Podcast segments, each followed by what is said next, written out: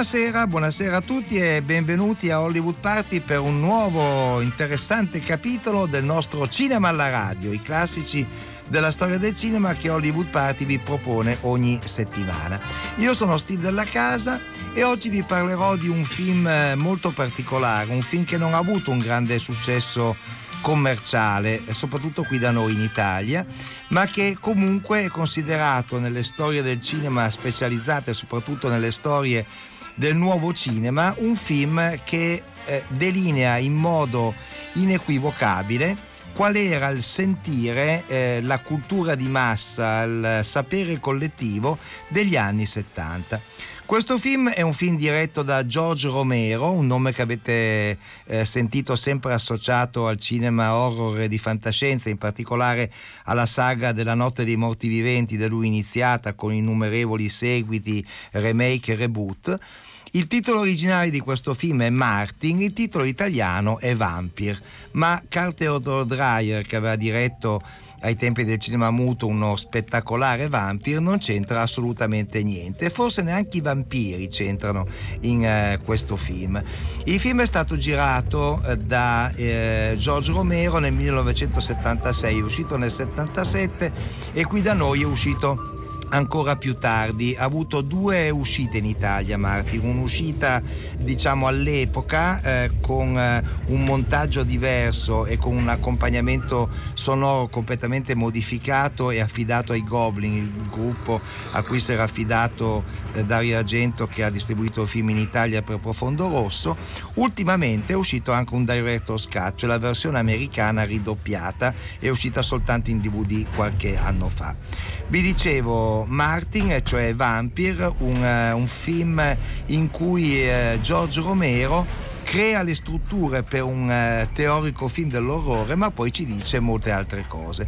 Ma nel frattempo i titoli di testa sono partiti qui a Radio 3 per Hollywood Party e Cinema alla radio e quindi siamo a conoscenza del fatto che questo ad esempio è il primo film in cui Giorgio Romero collabora con Tom Savini che è stato poi successivamente un suo partner eh, eh, veramente importante per il seguito della saga dei morti viventi a partire dal film zombie in poi. Eh, sappiamo che il produttore è eh, Richard Rubinstein, anche lui a lungo sodale di George Romero, e le musiche sono di Donald Rubinstein, che è suo eh, fratello, e che un, eh, ha, ha composto per questo film una sorta di jazz barocco che la rivista Mojo, una rivista musicale importante, ha definito una delle 100 soundtrack più belle della storia del cinema. Eh, sappiamo anche che il... Suo interprete principale si chiama John Amplas e eh, vedremo poi che ci sono altre presenze all'interno del eh, film stesso. Ma adesso stiamo iniziando con eh, il radioascolto di Vampir di Giorgio Romero e siamo su un treno e questo ragazzo emaciato con lo sguardo un po' assente si guarda in, di, in giro, armeggia con una siringa, con una fialetta e eh, sembra proprio aver puntato una bella ragazza. In vettura, buongiorno. Treno per buongiorno. Pittsburgh, New York, in partenza dal binario 7. Buongiorno. Treno per Pittsburgh, New York, in partenza dal binario 7. Buongiorno. Salve, per Pittsburgh quante ore? Sono dieci ore e mezza circa. Il vagone ristorante? Sempre a sinistra. Grazie. Signora, lei viaggia sola? Sì, sono sola. La sveglio a Pittsburgh? No, io proseguo per New York. La grande mela. Eh già. Grazie e buonanotte. Grazie a lei. Notte. Una cosa da notare è che questo treno si immagina sia diretto a Pittsburgh e Pittsburgh è il, oltre ad essere la città di origine di Giorgio Romero, è anche il posto in cui lui ha ambientato il primo capitolo eh, del, dei suoi morti viventi. La notte dei morti viventi, un film che nel 1968 è stato fondamentale per riscrivere la storia del cinema dell'orrore in quanto si parlava di zombie ma contemporaneamente e con maggiore forza ancora si parlava della guerra in Vietnam. La ragazza che è Martin, il protagonista di Vampir di Giorgio Romero, di cui vi stiamo raccontando qui a Hollywood Party per il cinema alla radio, questa ragazza che lui ha puntato è sola. E eh, vedremo che poi con uno stratagemma Martin riesce a entrare nella cuccetta della donna, eh, si nasconde e quando lei esce dal, dal bagno di questo treno riesce a immobilizzarla e poi a iniettarle il suo, il suo liquido, il liquido che ha messo dentro questa siringa. Che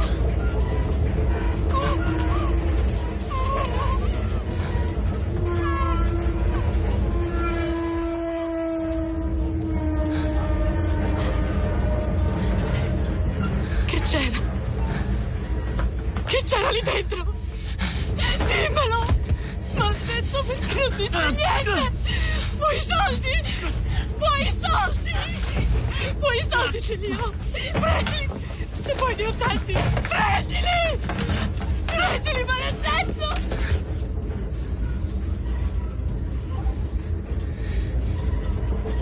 Che cosa c'era nella siringa? Sta tranquilla. Io sto sempre attento con la dose. Non ti farà male. Era lì dentro. Non ti farà male. È una cosa che aiuta a Cosa hai dormire. Una cosa che aiuta a Che cosa dormire. c'era È siringa? importante. Non lo capisci. È importante per me. Non posso farne a meno. Vattene via! Io uso sempre siringhe nuove, sterili. Voglio solo farti dormire. Non sentirai niente. Dopo aver narcotizzato la donna, Martin si spoglia, spoglia anche la donna, le fa un taglio al polso e inizia a succhiarle il sangue. A questo punto capiamo che forse è un vampiro e i titoli di testa ci sottolineano appunto i dati che vi ho fornito precedentemente per quanto riguarda il, il cast tecnico e artistico del film di Giorgio Romero. Come vedremo anche nel seguito del film, ogni volta che Martin individua una, una vittima e eh, con modalità molto simili le salta addosso, beh, vedremo che appaiono dei flashback, dei flashback in bianco e nero che sembrano eh, dei eh, vecchi film eh, dell'orrore. Film- l'orrore al cinema nasce proprio in bianco e nero, nasce negli anni 30 con gli horror della Universal che mettevano insieme Dracula, l'uomo lupo, eh, Frankenstein, gli zombie e così via e via via poi hanno avuto altre eh, coniugazioni nella storia del cinema stessa. In questi flashback noi è come se ci collocassimo in un mondo lontano perché il presente è assolutamente immerso invece negli anni 70. Come sapete l'eroina era all'epoca una delle cause principali insomma di tossicodipendenza e anche di morte in, eh, in giro per il mondo. Era un argomento molto trattato molto raccontato dal cinema ma anche dalla letteratura anche dal, dal fumetto da molti altri mezzi di comunicazione. Insomma era un qualcosa di cui si parlava eh, molto e eh, questa- questi flashback si collocano invece in un eh, horror lontano, in un eh, mondo che eh, sembra appartenere ai sogni e forse appartiene proprio ai sogni. Comunque il nostro protagonista Martin, il protagonista di Vampire di Giorgio Romero, il film che vi stiamo raccontando qui a Hollywood Party per il cinema e la radio, è giunto a eh, destinazione. Qui alla stazione lo accoglie un uomo che si chiama Tate Kuda, è un uomo di poche parole, lo porta, standogli a una distanza che ha un- anche un significato un po' simbolico, eh, porta in giro Martin per, per il paese, per, questo- per questa città. Eh, arrivano nel quartiere più modesto e eh, l'uomo fa strada a Martin eh, che lo fa entrare in casa e lo fa entrare in casa sua e sulle pareti sono appesi eh, canestri di aglio, ci sono crocifissi e finalmente questo eh, nuovo protagonista del film parla e spiega chi è e quali rapporti ha con il nostro protagonista. Nosferatu.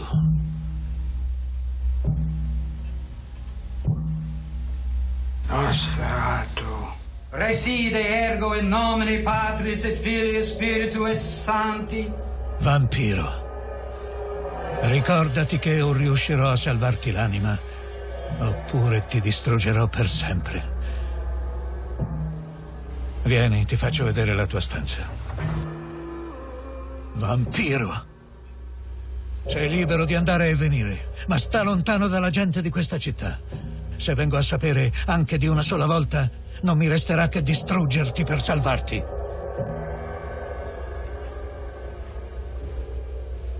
Non entrare in camera mia. Quando vorrò parlare con te, te lo dirò io. Mia nipote vive qui con me. Non entrare nemmeno da lei. Avrai tutti i weekend liberi. Va dove vuoi. Ma la domenica sera devi tornare. Domani ti riposi. Dopodomani cominci a lavorare nel mio negozio. So che sei un po' tardo, ma non scemo. Non sai parlare? Parla, fa sentire che voce hai. Parla, Nosferatu.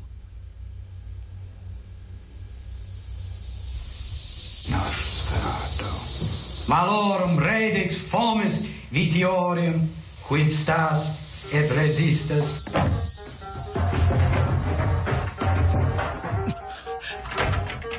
Vade retro, Nosferatu. Non entrare nella mia stanza. Annienterò la tua stirpe maledetta! Nosferatu! È soltanto una malattia! Nosferatu. Quindi Tatekuda, il, eh, lo zio di Martin, è convinto di avere a che fare con, eh, con un eh, vampiro. Glielo dice, gliel'ha detto senza mezzi termini e si comporterà per tutto il film a metà tra un genitore reazionario e una sorta di prete esorcista con dei compiti da svolgere, anche se quando si dovrà parlare di esorcismo, come vedremo, ricorrerà a qualcun altro è una sorta di carcere quello in cui viene introdotto Martin, il protagonista del film Vampire di Giorgio Romero e eh, Martin a un certo punto sembra non poterne più e si lancia addosso il eh, proprio zio. Nosferatu. Io sono tuo cugino. Sono tuo cugino Martin. Lo vedi? Lo vedi? Non mi fa niente. Hai visto? Non è una maledizione. Queste cose non mi fanno effetto. Non è una maledizione. Ecco, questo dialogo che abbiamo appena assistito è molto importante perché ci dice che tutti gli espedienti storici usati contro i vampiri sul protagonista di eh, Martin di Giorgio Romero non fanno nessun effetto, né i crocifissi, né gli specchi, né l'aglio. Insomma, si parla di un vampirismo che non è il vampirismo ortodosso dei film dell'orrore, non prevede un uh, conte, un nobiluomo misterioso, affascinante eh, fare strage di vittime innocenti con una ritualità sempre uguale nei secoli. Qui abbiamo a che fare con un ragazzo che ha evidenti problemi eh, psichici e forse anche di tossicodipendenza eh, che forse può essere un vampiro, ma forse no. E proprio su questa ambiguità che si gioca secondo me la grande innovazione di questo film di Giorgio Romero. Di tutti gli autori del nuovo cinema americano degli anni 70, Giorgio Romero è forse quello più direttamente politico. Vi dicevo prima che i suoi zombie, che ha seguito per ben sei film a partire dalla notte dei morti viventi nel 1968, uno dei più grandi successi eh, di quell'anno a livello mondiale, Già a partire da quel film Giorgio Romero si è caratterizzato come un regista fortemente politico che usava il cinema di genere, in particolare l'horror e la fantascienza, per raccontare una voglia di contestazione molto dura rispetto alla vita a cui era abituato e in particolare alla guerra in Vietnam che all'epoca attraversava tutta l'America causando innumerevoli vittime gravi problemi di, di coscienza eh, e contestazione interna molto, molto forte forte.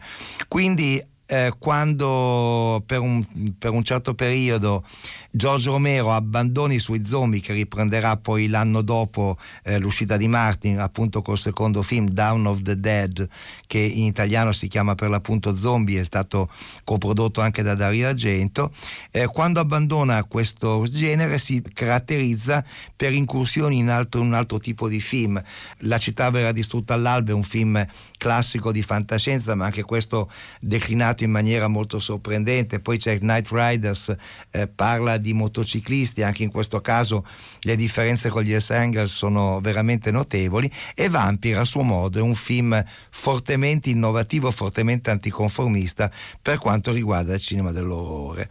Ma adesso torniamo alla storia principale e troviamo il negozio eh, gestito da Tate Kuda, è un negozio di alimentari e lui è il gestore e ha molti rapporti con le varie signore che vengono a fargli visita. Sono infatti sono un po' in ritardo. Eccomi, eccomi, ora. Un attimo di pazienza. Abbiamo un sacco che aspettiamo. Prego, prego, accomodatevi. Eh, Avete ragione. Io sono sempre puntualissimo. Vi ho abituato male, eh? Abbiamo da fare. Mamma mia, dobbiamo fare la spesa. C'è un orario. Mi dispiace di avervi fatto aspettare. Lei ha bisogno di un aiuto, signor Beh, Cuda? Mio cugino è arrivato oggi da Indianapolis. Verrà presto qui. È venuto ad aiutarmi. Che bello, è un vecchietto come lei. Come tutte noi, volevi dire. Da quant'è che non arriva un bel giovanotto qui a In Braddock? effetti, Martin è molto giovane, non ha ancora un ragazzo a vent'anni. casa di Cristina? Anche se Oh. sono parenti non sta Ma, bene. signora Bellini, Non doveva farlo, la gente parlerà. La gente può parlare quanto vuole, signora. La mia famiglia sa come deve comportarsi. Ecco dunque quali sono i progetti che lo zio Kuda ha per il nipote Martin che gli è stato affidato perché eh, venisse annullato o verificato se è davvero un vampiro. E eh, nel frattempo però il nostro ragazzo conosce una ragazza sua coetanea, una cugina, si chiama Christine e anche lei vive eh, con parecchia insoddisfazione nella casa del vecchio Tate Kuda. Ciao, Martin. perché prende sempre le parti degli autisti degli autobus che scioperano. Chi sciopera dovrebbe avere un po' di considerazione perché Questa sera c'è zuppa di cavoli. Ti piace? un'ora e mezza per uno stupido autobus. È assurdo. Ti piace la zuppa di cavoli? Beh, nonno Cuda l'adora e qui si fa sempre quello che dice lui. Sì, mi immaginavo. Cosa? Che hai detto? Non ti ho sentito. Di quelli che non arrivano a 10.000 dollari l'anno. Oh, non credevo ti interessasse. Parlano di un sacco di cose. È una trasmissione che dura tutta la notte. Chiamerei anch'io se avessimo il telefono. È terribile non avere il telefono.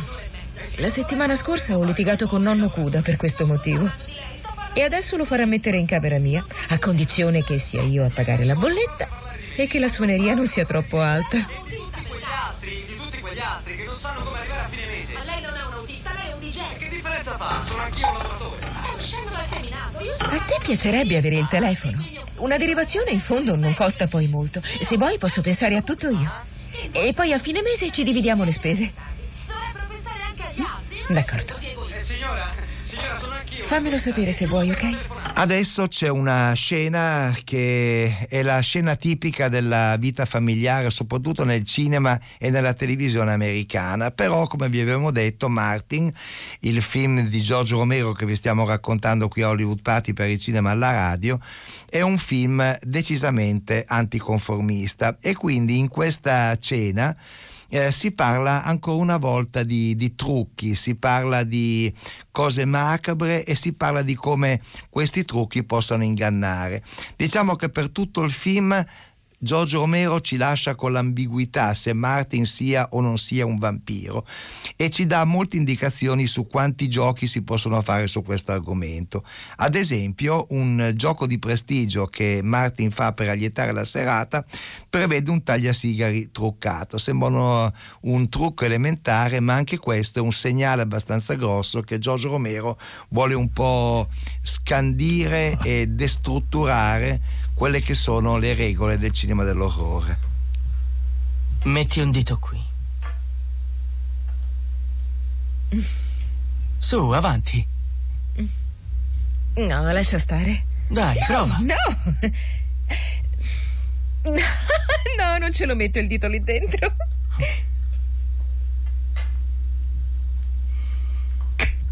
Ah! Divertente, come funziona? Beh, vedi, ci sono due lame, una vera e una retrattile. Tu blocchi quella vera e spingi quella retrattile. Solo che se non blocchi quella vera, ti tagli il dito. L'importante è ricordarsene.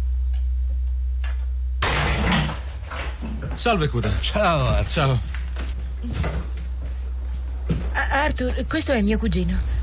Arthur Bolonis Martin. Salve, Martin. Sei di Indianapolis, eh? Bella città. C'è tanto lavoro, dicono.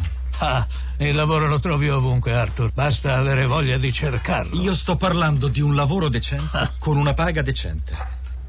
Martin, il eh, protagonista di Vampiri, film di Giorgio Romero che vi stiamo raccontando qui per Hollywood Party al cinema e alla radio, ha quindi preso a lavorare per lo zio. Il suo compito è consegnare a domicilio la spesa che le clienti fanno e quindi è eh, alla sua prima consegna. Ecco come si comporta in questa occasione il nostro protagonista. Ah, tu devi essere Martin. Un momento, figliolo, quella porta è sempre chiusa. Vieni dall'altro lato. Vieni dall'altro lato. Questi sono per la carne. E questi sono per te, Martin. Ok? E la seconda consegna che deve fare Martin, il protagonista di Vampiri, film di Giorgio Romero, eh, gli riserva una sorpresa e sarà anche una svolta decisiva per la vicenda del, del film.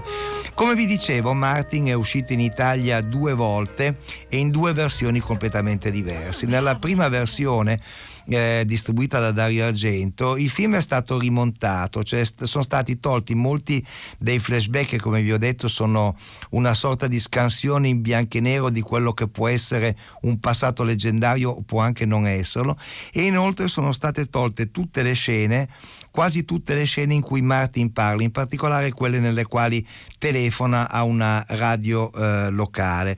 Questo eh, probabilmente è stato fatto per rendere Martin un protagonista quasi muto. Eh, che facesse anche contrasto con questa sua scarsità di parole rispetto alla musica martellante dei Goblin che è stata immaginata per eh, la versione italiana. Invece nella versione americana vi dicevo questa colonna jazz di Rubinstein è una colonna sonora molto minimale e appena accennata, dà un po' un senso onirico a tutta la vicenda che credo fosse anche un po' l'obiettivo che voleva darsi il nostro regista. Vi dicevo che la vicenda di Martin va avanti e questa volta eh, la consegna dei, eh, eh, del, delle merci acquistate avviene con una donna molto bella, si chiama Abby e anche lei è una cliente di Tate Cuda. Oh, bravo, hai fatto presto. Ti aspettavo soltanto nel pomeriggio. Fortuna che mi hai trovata, stavo giusto andando in centro.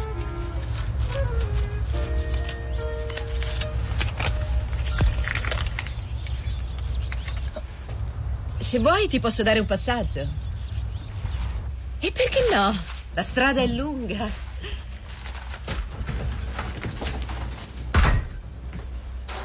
Su, andiamo.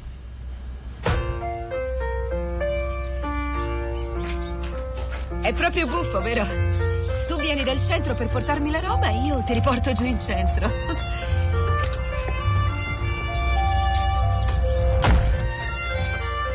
A saperlo venivo io a prenderla. Mi dispiace che ti sia fatto tutta questa camminata.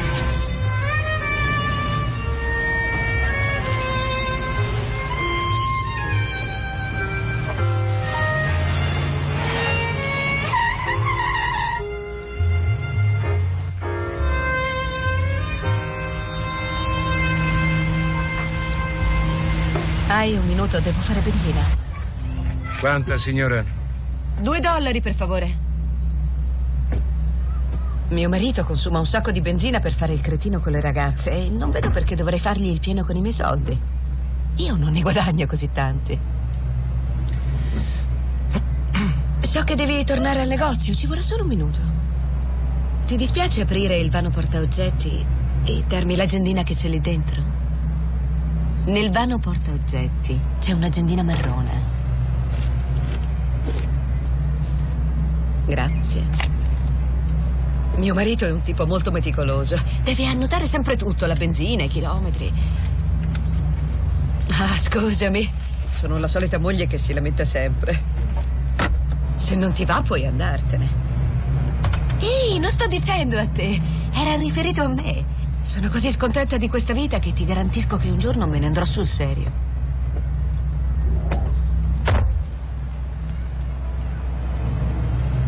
Mi ricordi tanto il gatto che avevo una volta. Non sto scherzando. Era un randaggio che avevo adottato. Stava seduto ore e ore a guardarmi con quegli occhi gialli. Era il mio confidente, gli raccontavo sempre tutto. E lui ascoltava tranquillo finché non mi ero sfogata. Non diceva mai niente, neanche un miagolio di disapprovazione.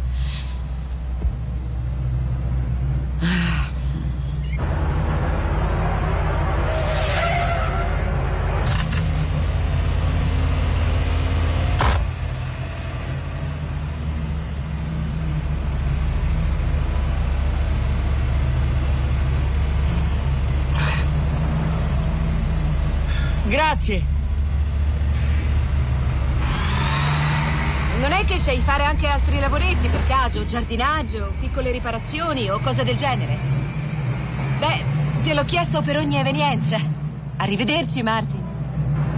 La bellezza di questa, di questa donna, che si capisce essere anche una donna inquieta, ha profondamente colpito il protagonista Martin, il protagonista di Vampire di Giorgio Romero, che finché vi stiamo raccontando qui a Hollywood Party per il cinema alla radio. È evidente che Martin non ha avuto mai nessuna relazione normale con una donna. Abbiamo visto invece all'inizio del film che eh, il suo rapporto con le donne consiste nell'ammazzarle e nel succhiare loro il sangue però è una situazione strana e molto ambigua, alla quale lo stesso Martin sembra voler reagire, dalla quale cerca eh, probabilmente di, di uscire.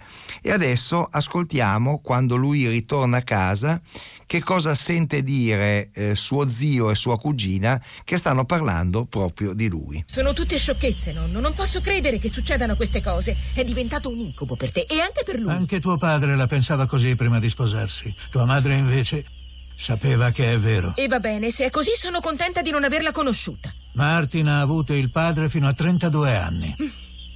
Ma nonno, Martin ha soltanto 18 anni. Guarda gli album, Cristina. Abbiamo gli album di famiglia. Li hai mai sfogliati? Ma sì, Eh? li ho sfogliati mille volte e ti dico che quegli album andrebbero bruciati e a forza di sfogliarli che ti sono venute Allora queste idee. prova a chiederlo a Martin, te lo dirà anche lui. Martin è uno squilibrato, è un matto. Tu e quegli album lo avete fatto diventare È così. il demonio.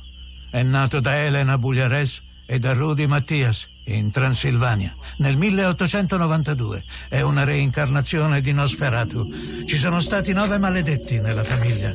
Tre sono ancora vivi. E Martin è uno di loro. Aldo Maldoni è il più vecchio della famiglia. Ha scritto delle lettere nelle quali rivela chi porterà la maledizione nelle nostre case. Noi obbediamo. Primo, per l'onore della famiglia. E poi perché altrimenti la maledizione ricadrebbe anche su di noi. Io non voglio questo e non permetterò che il diavolo si prenda la mia anima. Dovevano uccidere quei bambini ai primi segni. Elena Bugliares preferì suicidarsi. E adesso Martin è venuto da me. Capisco che non è semplice spiegare certe cose. È difficile capire. È difficile soprattutto per chi è giovane. Tu credi che l'universo creato da Dio sia governato dalle leggi di quelle poche scienze che noi conosciamo? Ah no, Cristina, c'è qualcosa di più alto, ma la gente non ci pensa. È convinta di sapere tutto e questo rende più facile il compito a Nosferatu e a tutti i demoni. Il mattino dopo Martin è eh, sceso nella cucina della casa che lo ospita, la casa di Tate Cuda, incontra di nuovo sua cugina Christine e eh, scambia con lei alcune parole. Questo dialogo anche è un dialogo, come si dice, generazionalmente importante, dà l'idea appunto di che Martin sia non tanto un vampiro quanto un ragazzo sbandato e con grandi problemi psichici. Su, lascia che ti aiuti. No, questo è compito mio. Voglio solo aiutarti mentre aspetto. No, questo è compito mio. mai ora ti sei deciso? Non lo so neanch'io. Lo Scusa, ti dispiace se spengo?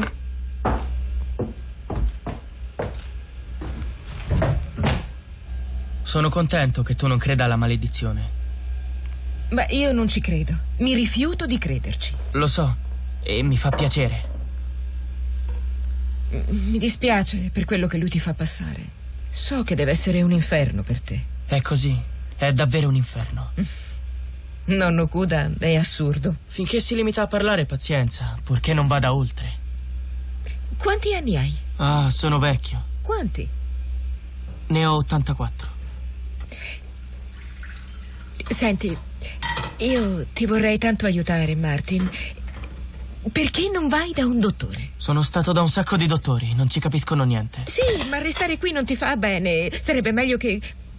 che, che andassi in un ospedale, in una clinica. No, non ci resisto in quei posti. Sì, lo capisco benissimo, ma ti assicuro che se resti qui è anche peggio. Se resti qui diventerai matto anche tu. Sì, perché lui è matto. È matto sul serio. Scusami. Sai, io. Anch'io sono cresciuta in questa specie di incubo. Nosferatu, Nosferatu, la maledizione della famiglia, il disonore della famiglia. Oh, questa è roba da medioevo. Lo sai che è da quando sono nata che non sento altro. Ho paura che se resto qui finirò per credere davvero a tutte queste stupidaggini. Non voglio andare in un ospedale. Nessuno sa spiegarmi che cosa ho. Sta tranquilla. Ce la farò lo stesso. Sempre così.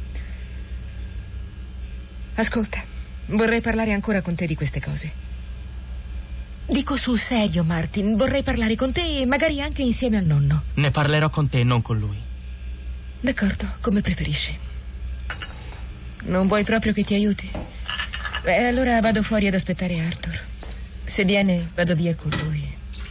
Ci vediamo. Ho pensato alla tua proposta. Vorrei anch'io il telefono nella mia stanza. E uno dei passaggi fondamentali di Martin, il film di Giorgio Romero che vi stiamo raccontando qui a Hollywood Party per il cinema e alla radio, sono i litigi tra Cristina e il suo fidanzato Arthur, che tra l'altro è interpretato da Tom Savini, che è un eh, grande mago degli effetti speciali, degli effetti speciali di una volta, quelli analogici, quelli di trucco, insomma, non eh, quelli digitali che vanno per la maggiore oggi e lei litiga in continuazione con questo fidanzato che si chiama Arthur, eh, lei vorrebbe avere con lui un rapporto normale, cioè che si sposassero, andassero a vivere insieme, lui appare molto più eh, restio. Martin comunque decide di uscire di casa, va in giro per la città, eh, individua una casa, bussa a quella porta fingendo di essere sordo e chiedendo l'elemosina. Ad aprirgli è una coppia. Salve. Sono sordomuto, Chi è, aiutatemi. Ah, Oh no. hai qualcosa? Non hai qualcosa in tasca? Vattene, già ne faccio tanta Ti di fa sentire, sordomuto. Accidenti. Ecco, dai, chiudi. Eh, allora ciao. Ah, che cretina. Eh, tanti auguri. Mm? Ciao. Martin si congeda da questa coppia ma rimane nelle vicinanze sempre pronto a tenerli d'occhio. Dopo aver visto che l'uomo esce in auto e che quindi la donna è rimasta sola, decide di agire. Entra in casa, visto che sta di nuovo entrando in azione diciamo, la sua componente omicida, la sua componente assassina, riprendono anche i flashback. Martin! Sentiamo il nome di Martin chiamato da una voce di donna e questo appartiene appunto a questo passato che non sappiamo se esista solo nella sua fantasia o, se sia veramente, come vedremo, una possibile maledizione secolare. Eh, siamo di nuovo a Martin che sta entrando in camera eh, dove la donna eh, si è rifugiata e qui abbiamo una grossa sorpresa perché la donna che sembrava far parte di una coppia felicemente sposata, beh, è in compagnia e non del marito. E tu chi sei? Io. Oh mio Dio. Oh, No, no, non perdiamo la testa. Non è il caso. Posso spiegare tutto. Guardi che io. io non lo conosco.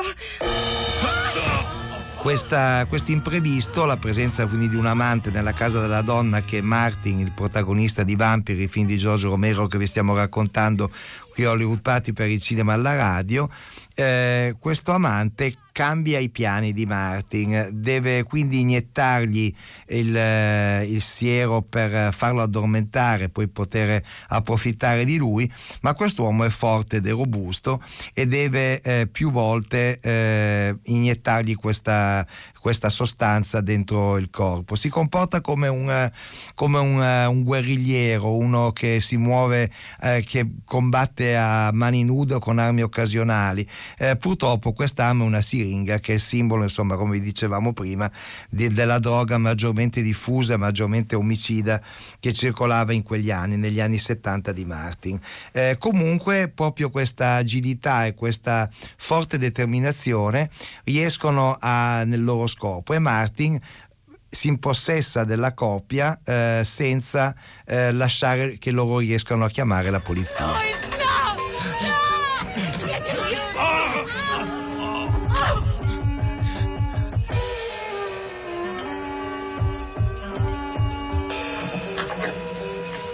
Calmati, sta calma! È andato via! Prendi il telefono e chiama qualcuno, sbrigati! Io vado a cercarlo!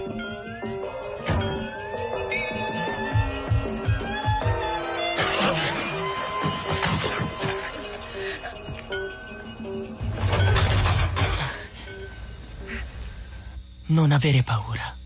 Voglio solo che ti addormenti. Non voglio farti soffrire. Non sentirai niente. Non sentirai niente. Adesso addormentati. Non ti accorgerai di niente. Te lo prometto. Non ti accorgerai di niente. Adesso addormentati. Non ti farò male. Va bene. Ma non mi fare male. Cosa ti ho fatto? Niente. Niente. Ma adesso addormentati perché non posso aspettare più. Non posso più aspettare. Dopo aver ucciso l'uomo e la donna si nutre del loro sangue e a questo punto inizia un eh, monologo che diventerà altro. Qualche volta mi sento impazzire. Ho paura che qualcuno riesca a prendermi, che mi faccia del male o che magari mi uccida. Sì, l'ho visto in qualche film. I vampiri come te vengono perseguitati.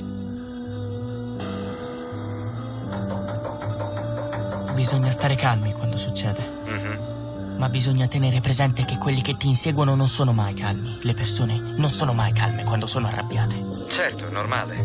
È proprio così. Per molto tempo non ho avuto paura di venire ucciso. Molti non fanno che agitarsi all'idea della morte. Io invece desideravo morire. Speravo che qualcuno mi uccidesse. Sono su questa terra da tanto tempo. Eccolo, Troppo tempo per la gente che non capisce. Ammazziamo il vampiro! Sì, ammazziamo Satana! È Nosferatu! Ha ucciso la mia bambina, ammazziamolo! E laggiù, correte! Correte! Non deve scappare! Ci penso io! Ha ammazzato mia sorella! Quel dannato deve morire!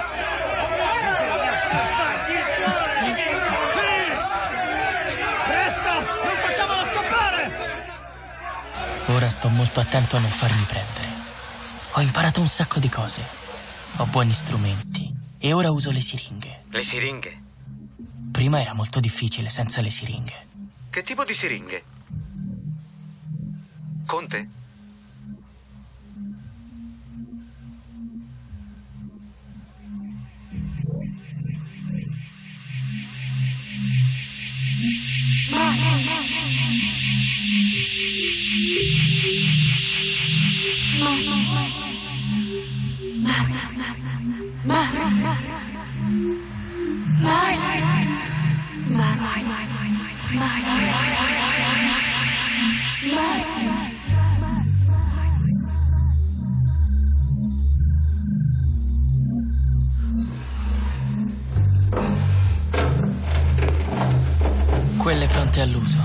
Siringhe era tutto più complicato. È con le persone che non è facile. Sì. Le persone che stanno insieme quasi non parlano tra di loro. Si capiscono anche in silenzio. Certo. E quella faccenda del sesso è questo che vogliono.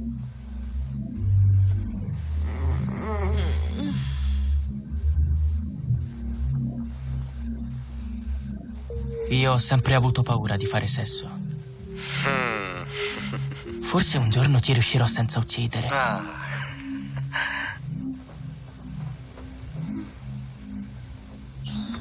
Un giorno forse riuscirò a farlo. Senza uccidere.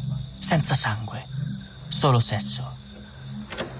Per sentirmi in compagnia e parlare tutta la notte.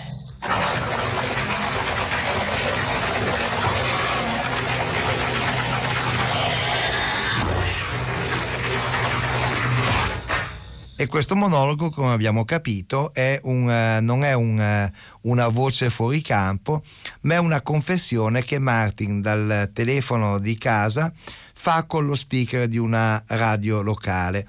La componente delle persone che telefonano alla radio è una componente molto importante nel cinema di quegli anni, basta pensare ad American Graffiti il film di, che ha rivelato a tutto il mondo il talento di George Lucas o anche a Punto Zero di Richard Sarafian in cui c'è un automobilista ribelle che attraversa l'America in fuga e si parla solo con lupo solitario di una radio privata. Anche in questo caso Martin eh, cerca il rapporto con gli altri, quello che non può avere normalmente perché chi non lo conosce viene da lui assalito e chi lo conosce eh, lo ritiene un vampiro e niente, niente di, di, diverso da questo. Quindi Martin cerca un rapporto eh, attraverso le onde radio, parla con un, uh, un DJ locale per confidarsi. I nostri ascoltatori ci stanno tempestando di domande, vogliono sapere se accade quando c'è la luna piena. Non ne ho idea, io non guardo mai la luna. Accade così, per caso. Non accade mai come nei film, comunque. Ho visto film dove succhiano sangue tutte le notti. Questo è pazzesco. Tutti quei film sono pazzeschi. Vuoi dire che i film non sono reali? Sì, è possibile, però tu così ci distruggi tutti i miti, come tornare nella bara prima del sorgere del sole o l'aglio. Guardi che sono tutte stronzate. Ah, se le cose stanno così, allora tu non hai paura della luce del sole o cose del genere. Beh, il sole mi brucia gli occhi qualche volta. Questo succede quando si avvicina il momento, quando sono un po' agitato. Senti, Conte, anche il mio sponsor si agita se non mando la pubblicità. Aspetta in linea. Amici della notte, stavamo parlando con un nuovo Dracula. Sì, uno vero, vivo, un vampiro in carne e ossa. Se avete delle domande da rivolgere al nostro Conte, chiamate il 555 1650. Torneremo da voi fra pochi secondi. Conte, sei ancora lì? Ehi, Conte! Conte! Conte, sei ancora lì? Pronto? Senti, dove ci possiamo vedere? Qui la cosa si fa interessante. C'è tanta gente che chiama. Conte, voglio parlare con te. Devi venire qui alla radio.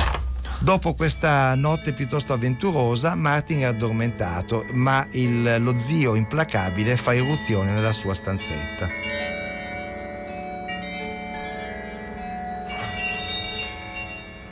Tu vivi in casa mia. Mi vuoi far criticare da tutti? Questa è una famiglia cattolica. Oggi è domenica, io andrò in chiesa con te. Vestiti. È il giorno della messa. Eh, ovviamente, come spesso accade nelle famiglie attraversate da problemi eh, in quegli anni, c'è una specie di gap di religiosità. I, eh, tanto più i vecchi di famiglia sono religiosi, tanto più i giovani sono ribelli. Ma eh, Martin accetta di andare a messa con eh, Tate Cuda.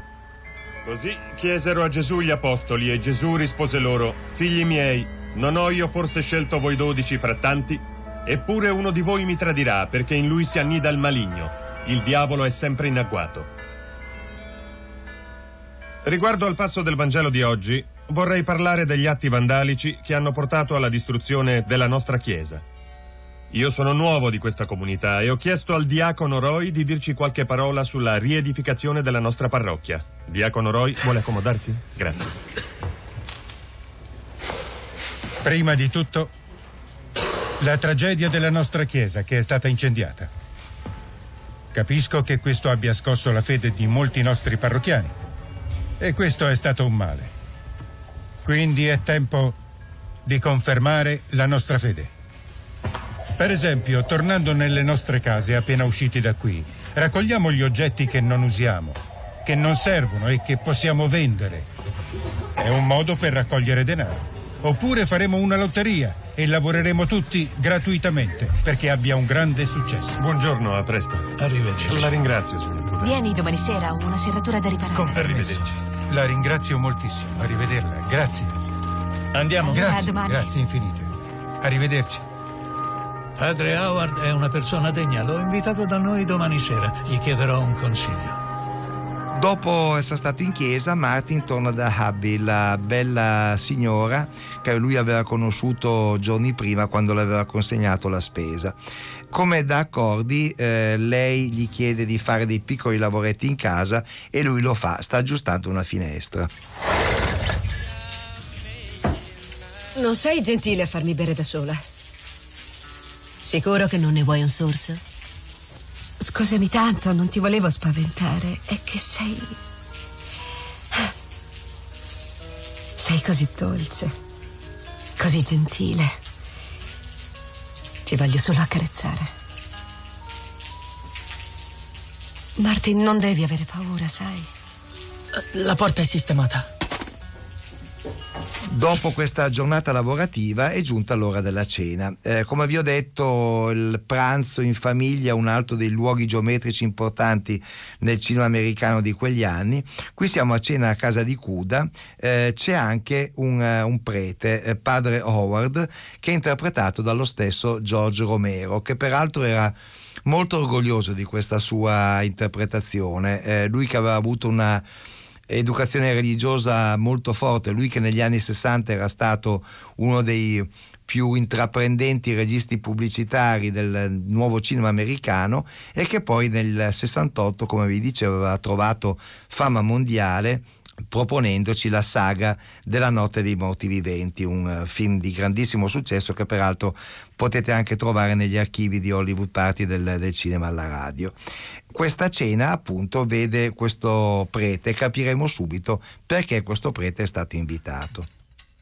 Padre Corelli era a Braddock da 42, no, 43 anni se non mi sbaglio. No, grazie.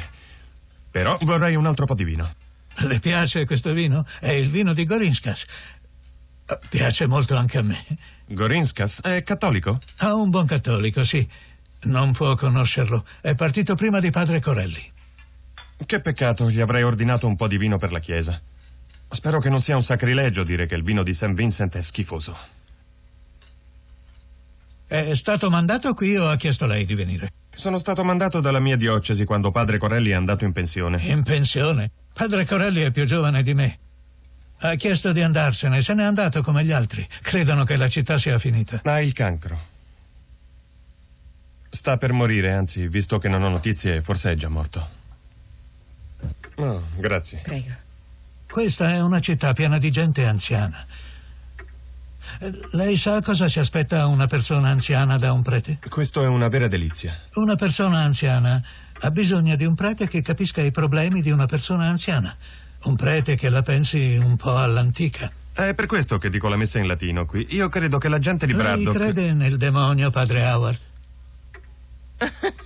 Lei crede che il diavolo possa entrare nel cuore di un essere umano? Beh, non ho le idee molto chiare in proposito. Non ha le idee chiare, padre Howard? Guardi che allora non ci siamo. Non è questo che una persona anziana vuol sentire da un prete. Padre Howard vuole un altro pasticcino? No, grazie. Vuole qualcos'altro? No, no, sto bene così. Se i nostri preti non riescono a difenderci da queste cose, scusi, a chi ci rivolgiamo? Ho affrontato più volte questo argomento con alcuni dei miei colleghi e credo che è difficile da risolvere. Nonno, per favore, basta. Finirà che lo farai scappare. È un argomento affascinante. Dovrebbe parlarne con padre Zulimas. Padre? Zulimas. Zulimas. È un vecchio Zulimas. sacerdote. Dice di conoscere gli antichi rituali dell'esorcismo. Mm. Sul serio. Avete visto quel film, L'esorcista? Lui ha detto che era tutto sbagliato. Zulimas. Eh, ma forse voi non l'avete visto. Che film. Il prete, come abbiamo capito, il prete Howard, interpretato da Giorgio Romero, non è tanto convinto di eh, esorcismi e di altre cose che ritiene ritualità vecchie, non adatte all'epoca che si sta vivendo. E tutto questo naturalmente non eh, rende contento il vecchio Tate Kuda che invece è molto legato alla tradizione, anche al tradizionalismo eh, cattolico e quindi dopo aver eh, diciamo estromesso eh, questo prete giovane e non eh, troppo desideroso eh, di vecchie pratiche, chiama un prete anziano, Frater Zunemas, che inizia il rito dell'esorcismo contro il nostro martire. Io ti scaccio, spirito del male, e con te scaccio il satanico potere del maligno. Il satanico potere delle anime dannate dell'inferno, passate, presenti e future, nel nome di nostro Signore Gesù Cristo. È Lui che te lo ordina. E tu obbedisci al suo comando. Torna nel tuo regno, Satana, nemico della fede, nemico della razza umana, generatore di morte, ladro della vita, corruttore della giustizia, radice del male e di tutti i vizi, seduttore degli uomini, traditore delle nazioni, istigatore dell'invidia, fonte di avarizia. Perché dunque continui a resistere? Sapendo che Cristo, nostro Signore, renderà vani tutti i tuoi sforzi malefici. Con il segno della croce di nostro Signore Gesù Cristo, che vive e regna con il Padre e lo Spirito Santo, per tutti i secoli dei secoli. Amen. Amen. Il Signore sia con te. E con tutti noi. Che il Signore sia con te. Che sia con tutti noi. E con il tuo spirito. E adesso preghiamo.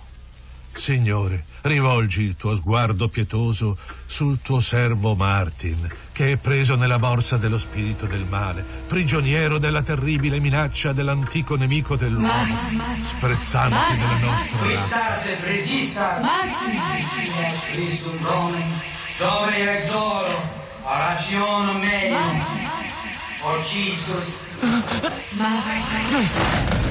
E col segno della croce. Martin quindi eh, eh, con l'agilità di un gatto si è sottratto a questo esorcismo al quale è stato forzato, però noi eh, guardando il film notiamo che anche in questo caso appaiono dei flashback e questa volta i flashback riguardano degli esorcismi che lo stesso Martin potrebbe aver ricevuto in una sua vita precedente.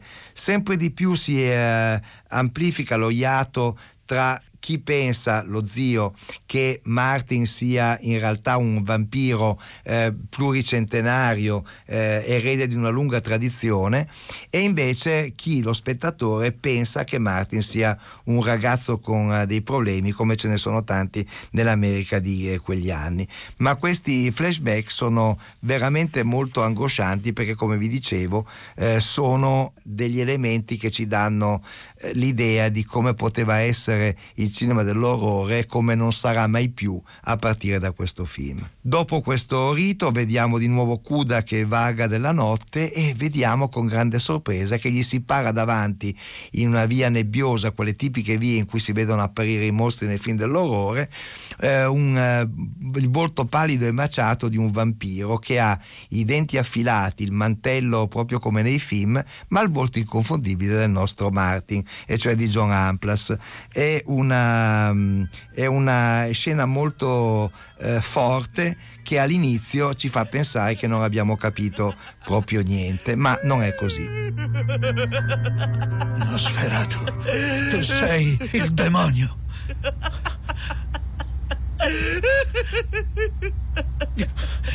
Maledetto!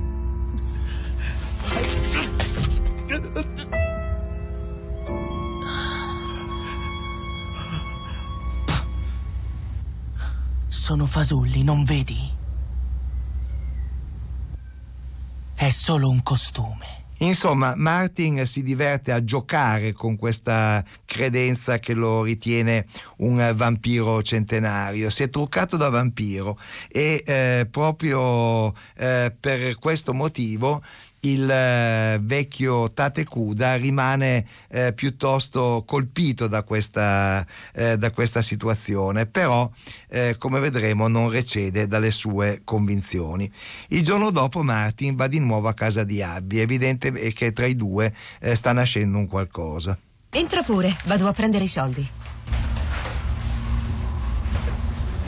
Puoi dare una mano di vernice alla sala hobby domani? Joey è andato di nuovo fuori città e ha lasciato a metà il lavoro. Mi hai chiesto di venire per fare sesso, vero?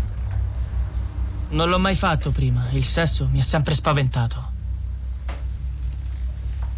Eh, ma adesso ho deciso. Avrei davvero voglia di farlo con te. Per la prima volta quindi Martin ha fatto sesso come fanno le persone normali, ma andando via si capisce che Abby è molto triste, se ne accorge anche lo stesso Martin. Ora devo andare, Emily. Ma tu stai piangendo. No, Perché piangi? non è niente. Che cosa ho fatto? Forse ti ho offeso. No, non è colpa tua. Hai paura di essere rimasta incinta? Forse dovevo mettermi uno di quei cosi. No, non è questo, Martin. Tu non c'entri niente. Sei sicura? Sì. Paura di essere rimasta incinta. Ma no. Io non resto incinta. Non posso avere figli. Ho qualcosa che non funziona dentro. Sta tranquillo. Tu che cosa dici? È meglio per me oppure è peggio? Non esprimi opinioni? Ecco perché mi piace averti vicino, Martin. Tu non hai opinioni. Siamo sempre a Hollywood Party, al cinema alla radio e il film che vi stiamo raccontando oggi è Martin, in italiano Vampire, un film di George Romero del 1977. Qui siamo di nuovo nella casa di Cuda, il vecchio eh, tradizionalista che è convinto che Martin, suo nipote, sia un vampiro, forse con qualche ragione, forse no. Ma qui adesso si sta occupando eh, di Christine, eh, della sua giovane protetta e sta parlando di lei con Arthur che è appunto il fidanzato di Christine e come vi dicevo interpretato da Tom Savini. Voglio solo andarmene di qui, questo è tutto. Per me puoi andartene quando vuoi. Se non vuoi stare qui faremo a meno di te, non è vero amici? Diteli. Giuro che vorrei restare qui. Vivo in questa città da quando sono nato. Io sono un meccanico in gamba. So come si ripara una macchina. Ma che ci faccio qui? Vattene. Fa come William Goriskas, come Molinowski. In fondo è bene che Cristina non ti sposi. È troppo giovane per te. E forse è meglio che lei non si sposi affatto. Lo sai, abbiamo un problema in famiglia, un grave problema. Quale? Non hai visto Martin? Sì. È lui il nostro problema. È la vergogna di tutti noi. Tu vorrai avere dei figli, non è vero? Sì. Pensaci bene. Sì, Arthur, pensaci molto bene. Venuto a sapere di questa conversazione, Christine affronta il vecchio Tatekuda. Arthur mi ha detto della conversazione che hai avuto con lui. Per me sono tutte idiozie, sono solo chiacchiere e credenze da medioevo. Se c'è qualcuno che dà i numeri in famiglia, quello sei tu! Non usare questo tono in casa mia. Questo tono! Usa il tono che mi pare piace! E va bene, nonno, me ne vado, addio. A questo punto Christine abbandonerà sempre la, per sempre la casa di Tate Cuda, ma prima di andare via va a salutare il suo coetaneo, Martin, questo ragazzo che lei ha conosciuto, col quale ha subito solidarizzato un po' per motivi generazionali, un po' perché entrambi, per motivi diversi, sono sottoposti alla tirannia di questo vecchio. Come vi dicevo, questo Martin di Giorgio Romero che vi stiamo raccontando qui per il cinema alla radio è un film che ha una forte componente generazionale. Se hai bisogno di qualcosa, chiamami, capito? Vieni da me, ti manderò dei soldi. No, dimenticati che esisto. Perché dovrei? Perché dovrei dimenticarti? Perché adesso te ne vai. Le persone che se ne vanno dimenticano sempre quello che hanno lasciato. Beh, io non dimenticherò, vedrai. Non voglio dimenticare. Ti dirò dove sono. Christine se n'è andata e Martin va a parlare con la, la donna che gli ha rapito il cuore, Abby. Eh, vanno, si stendono su un prato e, e i due parlano. Per la prima volta, dopo aver fatto l'amore, Martin sembra volere anche una relazione normale con questa donna così affascinante. Tu per me sei come una droga. Ti sei preso una parte del mio cervello, lo sapevi? Non immagini neanche quanto puoi essere eccitante. Nessuno mi aveva mai trovato eccitante. Questo succede solo nei film. Facciamo l'amore. Questa nuova situazione ovviamente non è priva di conseguenze. Martin è molto scosso, molte cose stanno cambiando, il suo rapporto con le donne si è modificato, l'abbiamo visto all'inizio del film essere uno spietato anche se gentile assassino. Adesso non è più così cinico perché ad Abby vuole bene, non riesce ad augurarsi la sua morte però questa sete di sangue che assomiglia tanto alla, all'astinenza dei tossicodipendenti e come vi dicevo la siringa in questo caso ha un significato non proprio solo metaforico, eh, questa astinenza continua a rodola, una specie di scimmia che si tiene sulle spalle proprio come i tossicodipendenti e ancora una volta cerca di confidarsi con lo speaker radiofonico e lo chiama durante una notte, scoprendo così anche di essere diventato ormai un personaggio noto per queste sue telefonate. Devo fare qualcosa. Devo trovare in fretta qualcuno. Sono impaziente, potrei commettere un errore. Un errore? Finirei per farmi prendere, lo so. Sentito, amici della notte? Il conte comincia ad avere sete. State attenti, attenti, amici della notte. Il conte potrebbe essere un vostro vicino. Temo che non potrò mai avere degli amici. Ecco, Penso di no. Sono confuso, non so che fare. Lo capisco. Se ti lasciassi prendere dai sentimenti sarebbe, sarebbe pericoloso, no? Certo, se dimentichi puoi fare degli errori. Pensa a te stesso. Qualunque cosa accada, continua a vagare nella notte, Conte. Ti prendi gioco di me? Se mi prendo gioco di te, tu sei assolutamente autentico, un pezzo da museo delle cere. Senti, io non so quello che farò. Non lo so. Siamo sempre all'ascolto di Hollywood Party e del cinema alla radio con Martin di George Romero. Eh, il protagonista Martin, eh, come abbiamo appena ascoltato, ha una forte eh, ast- crisi di astinenza, un'astinenza da sangue, ma in qualche maniera, come dicevamo, può essere, può, molto, questa astinenza è molto simile all'astinenza da eroina per soddisfarla il nostro protagonista aggredisce due poveri homeless, due senza tetto, li uccide, succhia loro il sangue, però mentre compie questo omicidio viene intercettato dalla polizia, fugge, la polizia lo insegue, ma eh, la fortuna assiste il protagonista del nostro film perché eh, del tutto casualmente eh, gli inseguitori eh, entrano in un magazzino dove si, un gruppo di delinquenti sta eh, smerciando droga. Eh, c'è una sparatoria tra poliziotti e delinquenti, ci sono dei morti e Martin approfitta per, eh, per scappare. E anche in questa fuga c'è un contrappunto, un contrappunto visivo. Questo contrappunto ci racconta che anche in altre occasioni forse Martin è stato inseguito da qualcuno che voleva fare giustizia, che voleva evitare che lui continuasse a fare questi omicidi. Del resto il vampiro inseguito da una folla eh, furibonda è una costante dei film dell'orrore e in questi flashback Giorgio Romero ci dà le stesse sensazioni. Ancora una volta Martin cerca conforto nelle telefonate allo speaker radiofonico. Come vi dicevo, nella prima versione italiana di Martin, che si chiamava Vampire ed è stata distribuita eh, alla fine degli anni 70, in questa prima versione le, tutte le telefonate di Martin erano quasi tutte state tagliate perché si privilegiava il fatto di rendere il protagonista come una persona quasi afasica, quasi una, una sorta di folletto che si aggirava eh, per le vie di Pittsburgh seminando il terrore.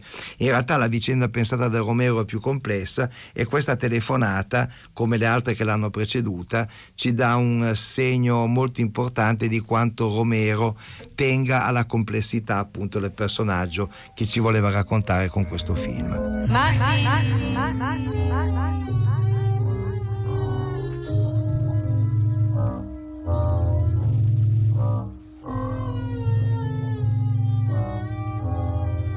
Non sono stato io. Non sono stato io. Uh-huh. D'accordo. Dico la verità. Ti credo. Ma in un certo modo sono contento che sia finita. Io non devo avere amici. Io non posso neanche fare sesso.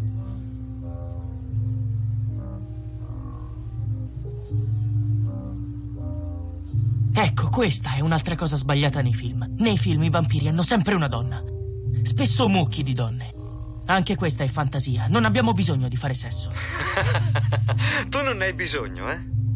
No, non ne ho bisogno. Cerca di capire, se questa fosse davvero una maledizione, potrei far fare agli altri tutto quello che voglio. Ah, davvero? Ma non è così che funziona. Nella vita reale. Nella vita reale io non posso costringere la gente a fare quello che non vuole fare. Durante questa scena abbiamo appreso che Abby, la donna di cui era diventato amante Martin, si è suicidata. Questo è un, uh, è un uh, passaggio molto importante perché è il primo morto del quale lui non è l'assassino. Abby si è suicidata perché in profonda crisi, perché una donna sola e con, anche lei con evidenti eh, turbe psichiche. L'uomo che all'improvviso sveglia Martin che si è addormentato con il dolore di questa scomparsa della persona di cui era innamorato è lo stesso Tate Kuda che non gli dà possibilità di replica, gli pianta un paletto di frassino proprio come nei film di vampiri, lo picchia con il martello, lo uccide e poi lo seppellirà nel giardino di casa eh, sotto un crocifisso che dovrebbe servire a consacrare la, la morte. Ti avevo avvertito, Martin. Mai in questa città ti avevo detto. Mai la gente di questa città. Mi reputi così pazzo da credere che si sia suicidata. Dovrei credere a questa fandonia. La tua anima è dannata. Nosferatu.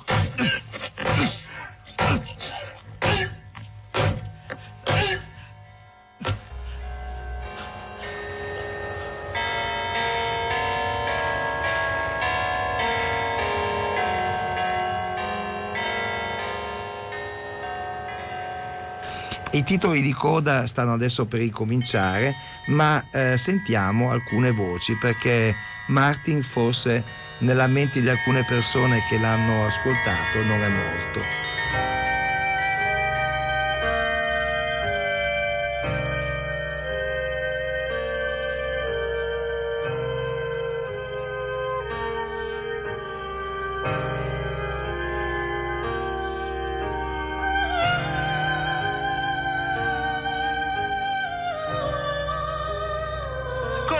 Amico, sei in onda.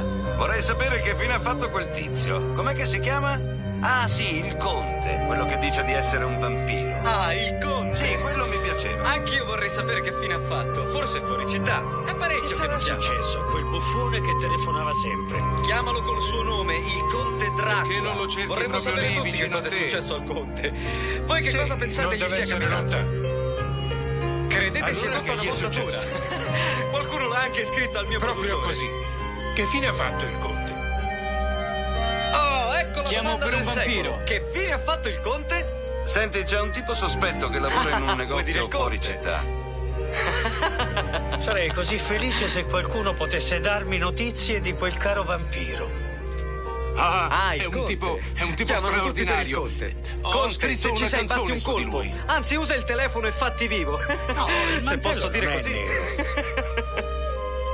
rosso sangue. Parla di un mantello nero e denti super sviluppati. E ha le scarpe da tennis. Non è nero. No, no, non è carino prendere in giro chi non Questo c'è. è un bel programma. Ma si sente la mancanza del vampiro. Piaceva a Ehi, tutti. forse so dov'è. Ho un amico che dice di essere il conte. E le voci che abbiamo ascoltato sono appunto le voci della trasmissione radiofonica alla quale Martin era solito eh, telefonare e con la quale aveva instaurato un rapporto che l'aveva reso un po' famoso tra gli ascoltatori notturni di questa emittente. Come abbiamo visto, insomma, il finale di Martin è un finale che non, eh, che non lascia speranza. Ci dice che questo ragazzo doveva morire ed è morto, è morto col rito dei vecchi vampiri, non abbiamo mai saputo se questo ragazzo che sicuramente è un omicida, che sicuramente è una persona eh, con delle forti turbe psichiche, è davvero un vampiro o se questo fa parte solo della pruderia immaginaria di questo suo anziano parente che ha deciso di prendersi cura di lui con le maniere piuttosto spicce. Come vi dicevo, Martin è un film che segna un po' una svolta nel cinema dell'orrore, perché è come se Romero volesse destrutturare tutti i miti, tutti i riti e tutti gli stilemi del cinema di vampiro classico. Qui abbiamo un vampiro che non è un vampiro, che si comporta da tossicodipendente, che uccide utilizzando anche una, una siringa proprio come i tossicodipendenti, insomma è un film decisamente imbevuto di quello che eh, era il senso comune degli anni 70, quando tutto era messo in discussione quando contestualmente si erano anche diffuse per la prima volta a livello di massa tossicodipendenze impensabili solo 10-15 anni prima. Quindi un film importante, Martin di eh, Giorgio Romero, il film che abbiamo raccontato qui a Hollywood Party per il cinema alla radio, in una trasmissione fatta da Francesca Levi, Maddalena Nisci, da Riccardo Amorese e da Steve Della Casa che vi ha parlato e vi dà appuntamento tutti i giorni della settimana con Hollywood Party e poi la domenica con il cinema alla radio. Buonasera!